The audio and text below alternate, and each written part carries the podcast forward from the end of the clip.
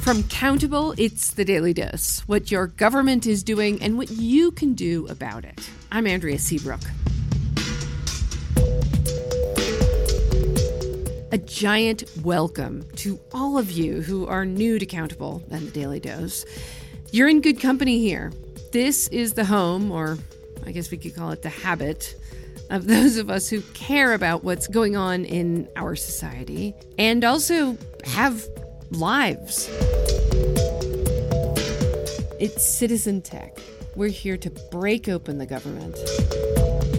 Congress is in session today. Well, one chamber of Congress, anyway. The Senate is in. The House comes in Tuesday ahead of President Trump's State of the Union address. But there is big action on the Senate floor. Senator Ben Sasse, he's the Republican from Nebraska, takes the floor to introduce a bill called S 130. That is S as in Sam 130, S 130, the Born Alive Abortion Survivors Protection Act. Of course, we have this bill on Countable right now for you to review and comment on, and of course, tell your representatives what you think so they can represent you. And here's an interesting thing um, this big issue, abortion, it's back in the public eye, back for another go round of this critical debate in modern American society. There is nothing in the United States Constitution concerning uh, birth, contraception, or abortion. This is the voice of the Assistant Attorney General of Texas, Jay Floyd. What you're hearing is the actual argument before the Supreme Court of Roe versus Wade. It's December 13th, 1971.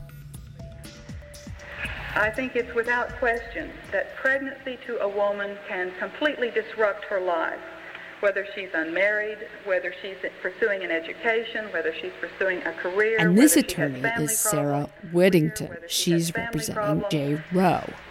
All of the problems uh, of, of personal and family life for a woman are bound up in the problem of abortion.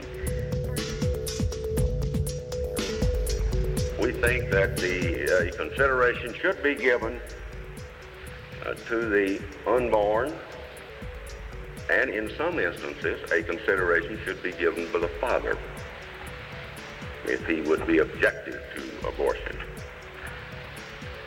Thank you, Your Honor. Have you heard these arguments before? Does this sound familiar? Isn't it fascinating how similar these arguments are? And we're talking almost 50 years ago.